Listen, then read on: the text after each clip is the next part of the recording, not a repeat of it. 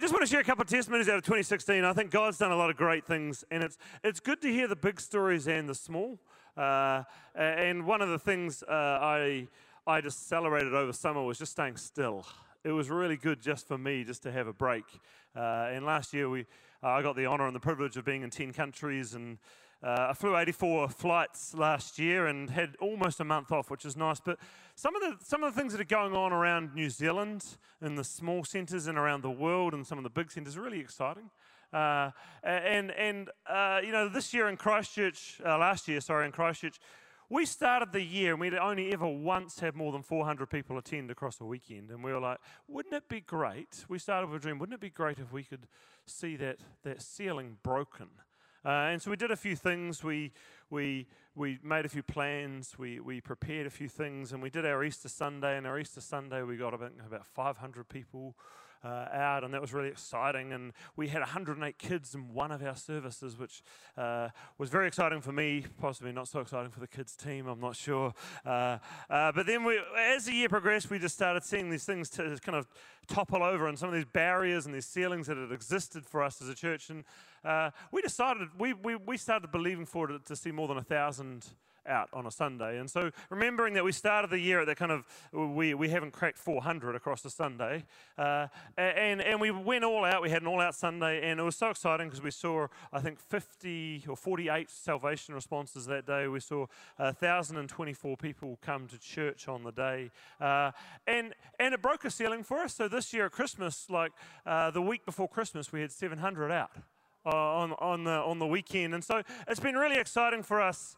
And in that is just the small stories that really have blown me away, and just seeing God move in people's lives. And we had our church picnic yesterday. We do them on the weekend. I'm not married right now because volleyball has a really bad habit of breaking my ring finger. And yesterday, one of the guys was playing volleyball. I used to be a setter in volleyball, and I gave him a set. And, you know, most of us who are kind of my age or above are struggling to kind of get over the net like we used to. And I gave this guy a set, and he's about my age, and he had the net down here. And he just hits this cannon shot, which just about killed a small child on the other side of the game. And I was like, wow. And that made a lot of fun playing volleyball for me suddenly, because as a setter, you really just want your shots up in the air to get powered down. But I was thinking about his life, and a year ago he joined church, and just the number of breakthroughs, not just for him, but in his marriage, for his wife, in the area of employment, and in his children. And God has just done layer after layer of things. And it's exciting, and it's really awesome to see what God is doing. And I want to honour this church. I want to honour Auckland Equippers, Auckland City Equippers, and your pastors and your leaders, because a lot of what is happening has been the momentum of the push that this church has been able to provide, not just through Shout, but through leadership, through relationship, through giftings and ministries that have come out of this church. And I really think it would be awesome if you could just take a moment to just clap and honour both the people of this church, but also the God of this church as well. So I would like it if you could do that with me. Because you guys are awesome. That guy, he's got the right idea. It's a standing ovation. I think some of you should stand and clap, because this is not a nominal thing. Second wave, that's good.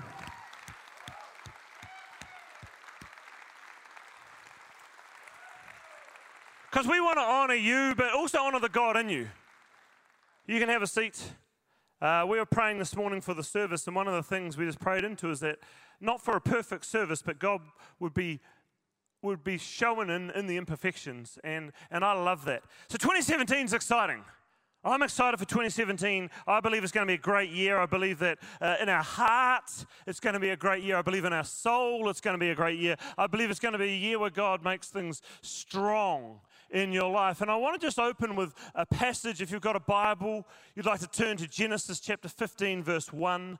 And we're going to just read the scripture, and then I'm going to unpack a thought for you this morning, if that's okay.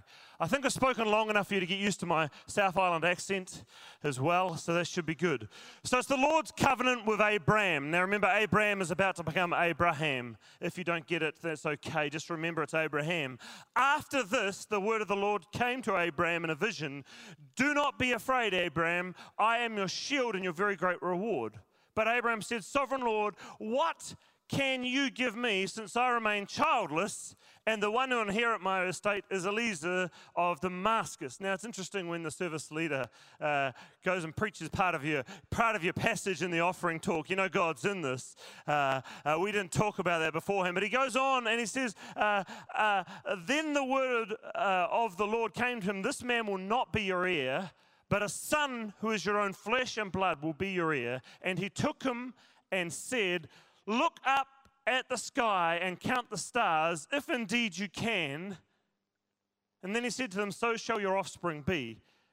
And verse 6 says, Abraham believed the Lord, and he, the Lord, credited it to Abraham as righteousness. So let's just pray. Father, I just thank you for the people who are in this room, digitally and listening later on. Lord, I just pray, Lord, that into the hearts and the lives of each one, Lord, today your word would become flesh in their life. Lord, that something that is written in the word of God will become lived out in their heart and in their life and in their soul. And Lord, I ask you to anoint this word. And Lord, I ask you to do what only you can do, which is send your word forth and not let it return void. Lord, we need your help as listeners today, because I'm not as good a preacher as Jesus, and even people rejected his words. So, Lord, we pray your anointing and your blessing and your encouragement and your favor in this room in Jesus' name. Amen? Awesome. If we could have the picture up there. See, I love this thought of Abraham, soon to be Abraham. I'm just going to call him Abraham because otherwise I kind of slip into one or the other all the time. I'm not that delicate with my words. But Abraham is in this moment where God is giving him a promise. Now, I don't know if you go camping around the North Island. In the South Island, when we go camping, it looks just like that. Because there are no people in the South Island, and there aren't as many clouds either, I've noticed. I love the fact your welcome home or welcome to church sign is just a picture of a whole lot of clouds. Because in Christchurch, we put a picture of like sun or something like that. But you go camping, and obviously if you go camping around Tekapo, this is the view you can see if you've ever been camping around Lake Tekapo. But you're in the tent, and it's kind of cramped. You know, we don't have spacious tents these days. You used to pay more and more money. When you're a tramper or living outdoors, you pay more and more money for a smaller and smaller tent, which doesn't seem to make sense, does it? But in this moment, Abraham's in a tent, and his tent would have looked very different to that. I'm not going to give you a history lesson about it. But God wants to deal with Abraham in this area of vision, and in this area of his heart, in this area of his dreams. God wanted to do something with Abraham, but before he could deal with what was going on inside here and inside his imagination, he had to do some things physically with Abraham. And I actually believe that God wants to do some stuff with your life and my life this year, that in order for us to receive it, in order for us to believe it, there's going to have to be some physical adjustments to our life. There's going to have to be some environment adjustments to our life. You see, we can't be strong unless we have a strong vision. I believe if we personally and corporately together, we can't be strong unless we have a strong dream, something that compels us, something that we can close our eyes and we still see it. And the Bible talks about without vision, the people perish. Without vision, they cast off restraint. I love one translation that puts it, without vision, the people run wild. Has anyone got children? We've had quite a few children in our house. In fact, since Christmas Day, we've had over 200 people round for a meal, which is quite a relaxing summer if you're the caterer, which I am. But children without vision, they run wild.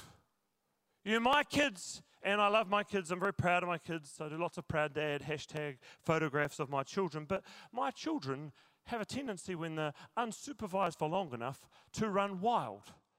Someone has a really, really good idea, which usually involves badly hurting somebody else. And then there's just wildness because there's no vision. And I don't believe this year is a year we're called to run wild. I believe there's actually some stuff that we need to have a picture and a vision that God wants to deal in 2017 in the realm of the heart, in the realm of vision and in the realm of dreams. And you see what God had to do with Abraham, before he could give him the dream, before he could place the vision in his heart, before he could re-emphasize the promise he'd given to him, before he could remove Abraham from his old mindset of thinking, I've only got a servant, he had to do some stuff. He had to, number one, he had to take him outside.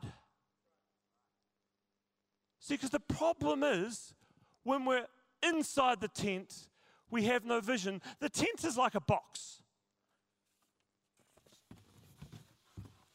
When you're inside the tent, you can't see very much. Now, you could get really scared because I could start walking over this way towards the edge of the stage. I could keep going, thanks, Jake, I don't know if I trust you enough. Pastor and all, yeah. But inside the tent is a realm that is limited to what we can see, and it's a small place. It's the constructs of our own. It gets a bit hot and sweaty in there, so I'll just come out for a minute. But inside the tent of Abraham, Abraham constructed his tent. Abraham lived in a tent. He was a tent dweller. He wasn't just a camper or a glamper. He was a nomad.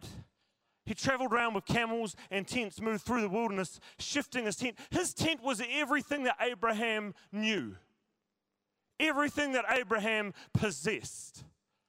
His tent didn't just represent a camping idea. It represented his existence. Everything that Abraham owned, other than livestock, was contained within his tents.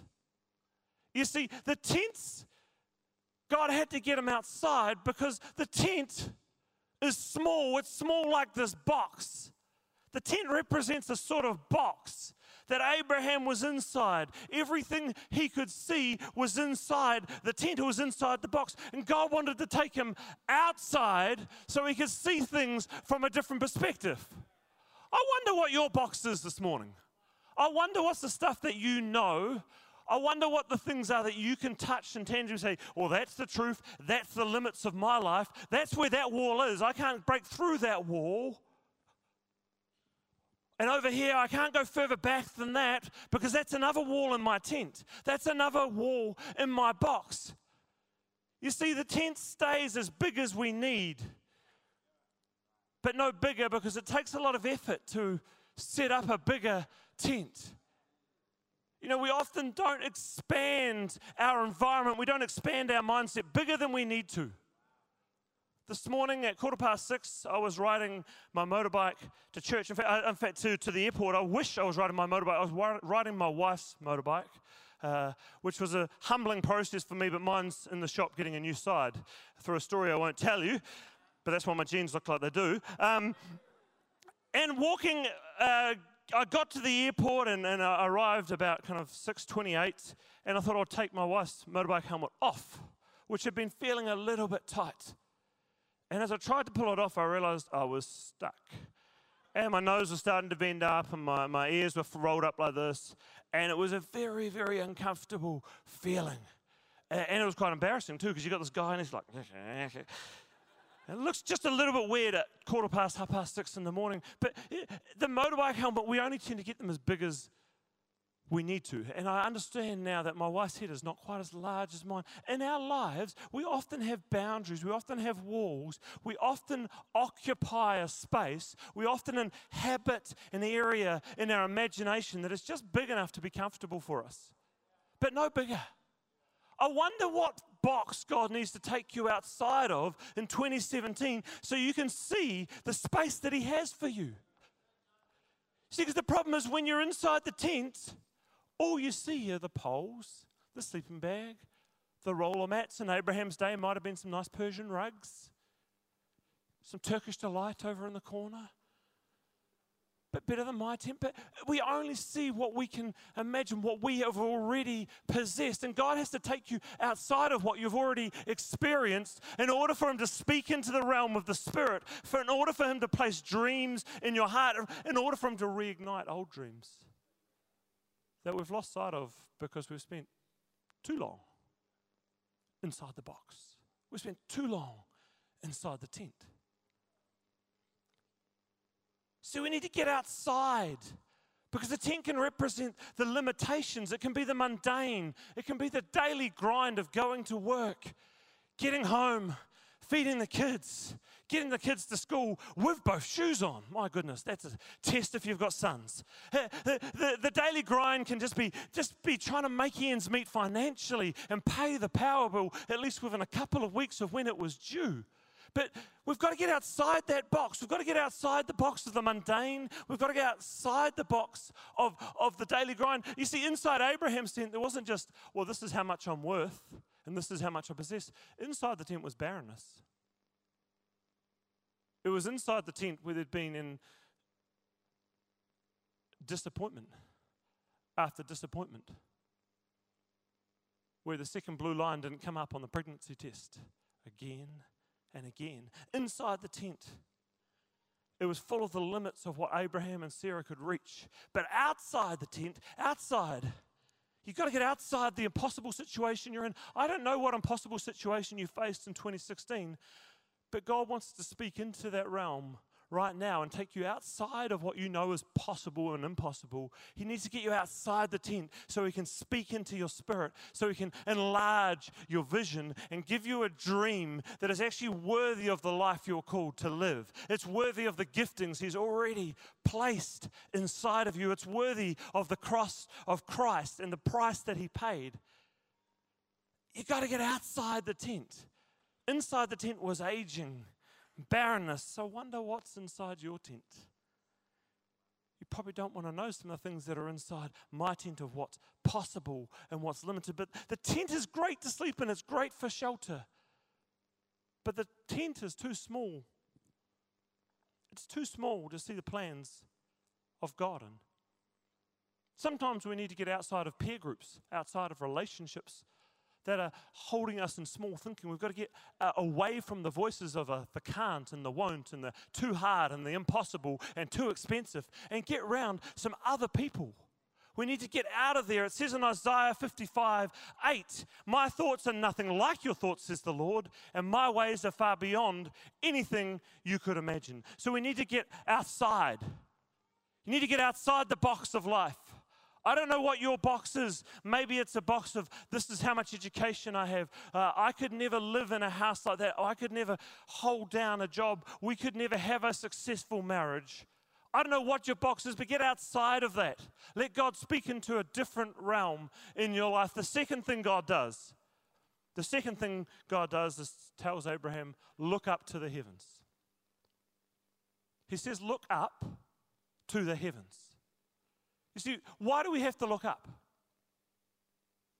Well, if we go on in that passage in Isaiah 55, verse 9, it says, "For just as the heavens are higher than the earth, so my ways are higher than your ways. My thoughts are higher than your thoughts. The rain and the snow come down from the heavens, they stand on the ground to water the earth." And he goes and talks about this whole process of how trees grow and how rain falls and clouds form. And it says these events, in verse 13, these events will bring great honor to the Lord's name. They'll be an everlasting sign of His power and love. You see, we have to look up and not down. Why? Because it says in the Psalms that I lift my eyes to the hills. From where does my help come? You see, when we look down at negativity, we look down at our feet. We've got to remove our focus. When we lift up, we've got to remove our focus from the temporary, from what's immediately in front of us. We've got to lift our eyes from depression. We've got to lift our eyes from frustration. We've got to shift our vision up from negativity. We've got to lift in 2017 your vision, because the great thing in this, we've got to lift our vision to God. We've got to lift our vision to Jesus. And the great thing is He will help you do it. He is called the lifter of our heads. In Psalm 3:3 it says, "But you, Lord, are a shield around me, my glory, the one who lifts my head high." You see, we get outside the tent and we start to lift our head. God comes and says, "Hey, that's great, buddy. Lift it up higher. That's awesome, my daughter. I'll lift your head. I'll show you things you can't yet comprehend." See, we won't occupy the realm of Jesus' plans for our lives with downward vision, with negativity, with limited thinking, with a poverty mindset. We can't occupy the things that God needs us to lift. Equippers Auckland this morning, God's asking you, don't just get outside the box, don't get outside the, just get outside the tent, but lift your vision off what is filling your mind. You know, there is more to life than the next episode on Netflix. Sometimes you just need to lift your vision off the keyboard and the screen, just that couple of centimeters higher, and look around you. I don't know about you, but and there's nothing wrong with Netflix or anything like that. I enjoy Netflix. I've got a favourite series that I watch all the time. My kids are all doing MasterChef, and I'm reaping the benefits because they're starting to get all this gourmet food. My 13-year-old daughter, and this is my parenting success, can now do latte art better than most cafes around New Zealand. She can do the fern. She did her first fern the other day, took a photo, instant messaged it to me so I could see it before she posted it on Instagram. And obviously, as a dad, I take all the credit for that because I'm a father. And basically, other than getting her married, my job is finished. We're done. But you see, the small and the temporary, all of those things, all of the things we can fill our vision with, getting into a new year and you start to feel the weight and you feel down and you start filling your vision. You've got to lift your eyes. You've got to lift your eyes beyond even the horizon. Lift your eyes beyond the current economic climate, beyond your current employment status, beyond how the marriage has been this last year, or beyond the relational status on Facebook and how that's been. You've got to lift your eyes beyond that. You've got to look up over that to see what God has for you, because looking down is full of the temporary. In 2 Corinthians 4, it says, "For our present troubles are small and won't last very long. Yet they produce for us a glory that vastly outweighs them all and will last forever." Now you might be saying, "But Pastor, I don't understand because you don't understand because I've got big problems, not little problems." Well, Paul's temporary problems that he was talking about to the Corinthians were temporary problems like being stoned and left for dead, for being imprisoned, being beaten with rods, being shipwrecked for 2 nights, afloat at sea. Those were his temporary problems that he said we shouldn't fix our eyes on. It was the ones where he was hated by the people that he used to lead, and he was hunted, and he was cursed, and he was imprisoned. Those were his temporary problems. He said, don't fix your eyes on those things. Maybe you have a negative health diagnosis. Don't fill your vision with a negative health diagnosis. God needs to take you outside of that diagnosis and lift your eyes above it. And he says, look to the heavens. He goes on, he says in chapter 18, so we don't look at the troubles we can see now, rather we fix our gaze on things that cannot be seen, for the things that we see now will soon be gone. But the things that we cannot see will last forever. So we've got to lift our eyes from what we already have. We've got to lift our eyes from the tent, from our possessions, from what we've currently achieved. We've got to lift our eyes beyond the temporary and fix them on the eternal.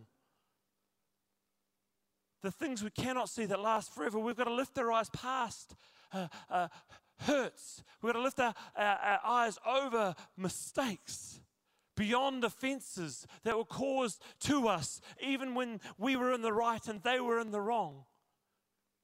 As the Apostle Paul said again in Philippians 3, I have not achieved it, but I focused on this one thing. I forget the past and look forward to what lies ahead. Maybe 2016, the dream didn't feel like it was being lived. Don't fill your eyes on 2016. Look ahead. You know, I spend very little time on my motorbike looking over my shoulder. Do you know why? Because there's no one catching me up from behind me. All I've got to look at is what's ahead of me, because that's where the opportunity and the challenges are going to come. If you spend all your time looking over your shoulder when you're driving, you're going to crash. If you spend all your time looking in the rear vision mirror of past hurts, past mistakes, past betrayals, past failings, past financial challenges, you're going to crash again. And it's going to hurt. Don't remember that stuff. It says, look, lift our eyes to the Lord of the heavens. It says not just lift your eyes and stare around aimlessly, but it's to look at that. It's to look at all of that, that vast starscape. Abraham had no comprehension of how big it is, and even though I could quote to you numbers of millions of light years away, some of those stars are, you and I have no comprehension of how big that is because we can't relate. You know, we think it's a long way to fly to London. Yet the sunlight can do that in points like about 0.1 of a second or 0.01 of a second. I can't remember the math. But we've got to get outside of the context. You see, it doesn't matter how big your tent is. It doesn't matter how much you've achieved or how much you've seen God move. It's just a tent compared with the scope of the universe, compared with stars that are a million times bigger than planet Earth, which look like a pinprick because they're so far away. You need to lift your vision into that realm, the realm of the big, the realm of God. I love that childhood song that my God is so big. He's so strong and he's so... Wow, some of you guys are asleep this morning. Come on. My God is so... He's so strong and so... There is... Well done. If you sing that enthusiastically at 10 a.m., I feel sorry for your praise and worship team. But you see, we've got to get outside. You see, God's realm is bigger than what we can comprehend. He has a bigger picture. He's working to a different agenda than my convenience and then the number of social media likes I can generate. He actually might be more interested in something a bit larger than who's going to win Australian MasterChef. See, outside the heavens are too big to comprehend. Outside there is perspective. Outside, he is large and I'm small. And my problems that filled my vision, that didn't enable me to see anywhere beyond the box that I was in. When I get outside and I start getting a bit of perspective, that starts to seem a little bit smaller. In light of what God is and what God holds together and what God created at a word. See, Jesus sits enthroned outside versus my small tent. See, the context, sometimes my problems seem too big to overcome because my vision is full of them. And when I get this much focus on my problems and my insecurities and the things that come against me, they seem bigger than all of you. It's not truth. It's just perspective. My hand is not bigger than this room, but it's perspective. My problems are not insurmountable for me and for God. It's just perspective. What are you filling your vision with? 2017 needs a church who are going to fill their vision with the bigness of their God, the grandeur of the God, the impossibility that God can achieve with the spoken word. He didn't even spend a day on the universe. He just spoke and it was, along with a few other things that he just kind of handily put there in perfect order.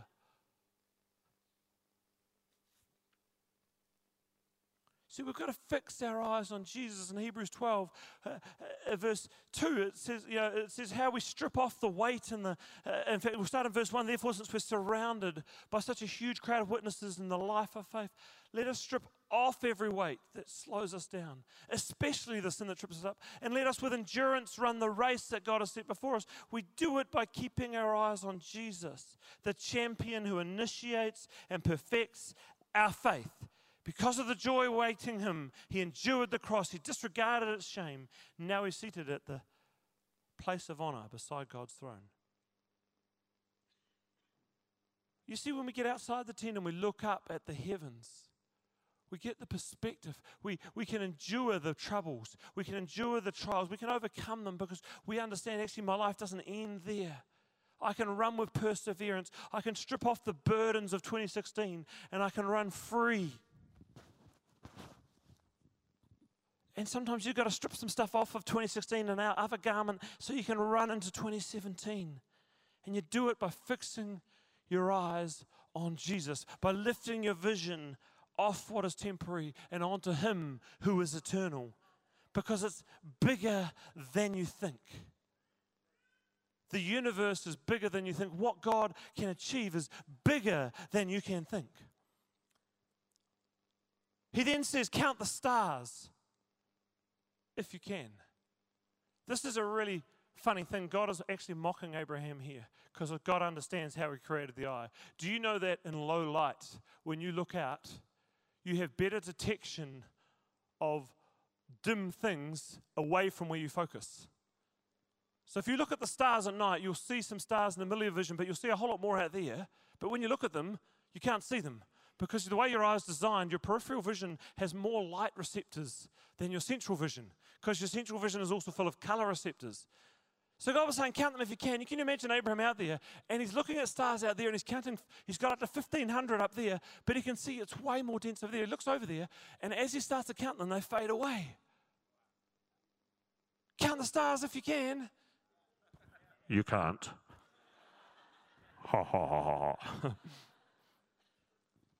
He's saying, look at the, count the stars. You see, because it's bigger than you think. Because vision has a picture. There's a dream that God wants to place on your life that compels you. But don't try and work it all out because you can't. You can't count the stars. The Hubble telescope can't count all the stars. They're discovering hundreds and thousands of new stars. The better the optics get, the more they can see them. So you don't have to figure out the vision God's got for you. You just have to hold the dream. Hold on to the picture. You need to make sure that you can blink and see it. See, I can shut my eyes and I can still imagine stars. Now, I couldn't tell you how many are on this picture, and I'm not going to lie to you and make up a number. But I know there are stars. I know there's a bit of color. I know you can see a bit of the Milky Way going through the middle. And that's the picture. That's the picture God gave Abraham. He said, that's how many descendants you will have. See, because that's the thing. You see, we've got to get outside the tent. We've got to look up to the heavens. We've got to count the stars. But the reason why is because it's bigger. It's bigger than your existence. It's bigger than your limitations. It's bigger than your experience. It's bigger than your achievements. It's bigger than your mindsets. It's bigger than what you're believing for right now. 2017. Why don't you make a decision, Equippers Auckland, to let God get into that space of the heart in 2017, right here at the start, and just breathe enlargement, breathe bigness, breathe vision, breathe dream. Because it says, then it goes, Abraham believed God, and it was credited to him as righteousness. It doesn't say Abraham worked it out. It doesn't say that Abraham made a really good growth chart. It says Abraham believed. Oh, but that's a bit simple, isn't it? Oh, but I need something more tangible. Well, you can't touch the stars. You might know some facts about them. You may even know a few more facts about the stars than me. Maybe you don't. But it's not tangible. It's big. It's eternal. It's a picture that God is trying to paint. And he's saying, hey, it's a big dream. It's a big vision. And what I need is not people who can figure it out. I need a people who can believe. I need a people who stand in 27 and say, hey, we're going to believe for Auckland City to be saved. We're going to believe that God is going to move on our street. We're going to believe that God is going to move on the campus. Lord, we're going to believe that God is going to work on the hearts of the people in my family that are not saved, that are resistant to God, that he's going to break it down. I'm going to believe God. I'm going to believe you that there's going to be salvation in my household, that there's going to be a turnaround. And some of those limitations, some of those things that have boxed my world, I'm going to believe that they're just going to get. And we're going to see at the end of 2017 some of the barriers of our life falling on the altar. Some of the things that limited us. Some of the things that we knew for all manner that it would never happen to us. Some of those barriers are going to drop away. And we're going to see those limitations of 2016 for what they are, as small and temporary.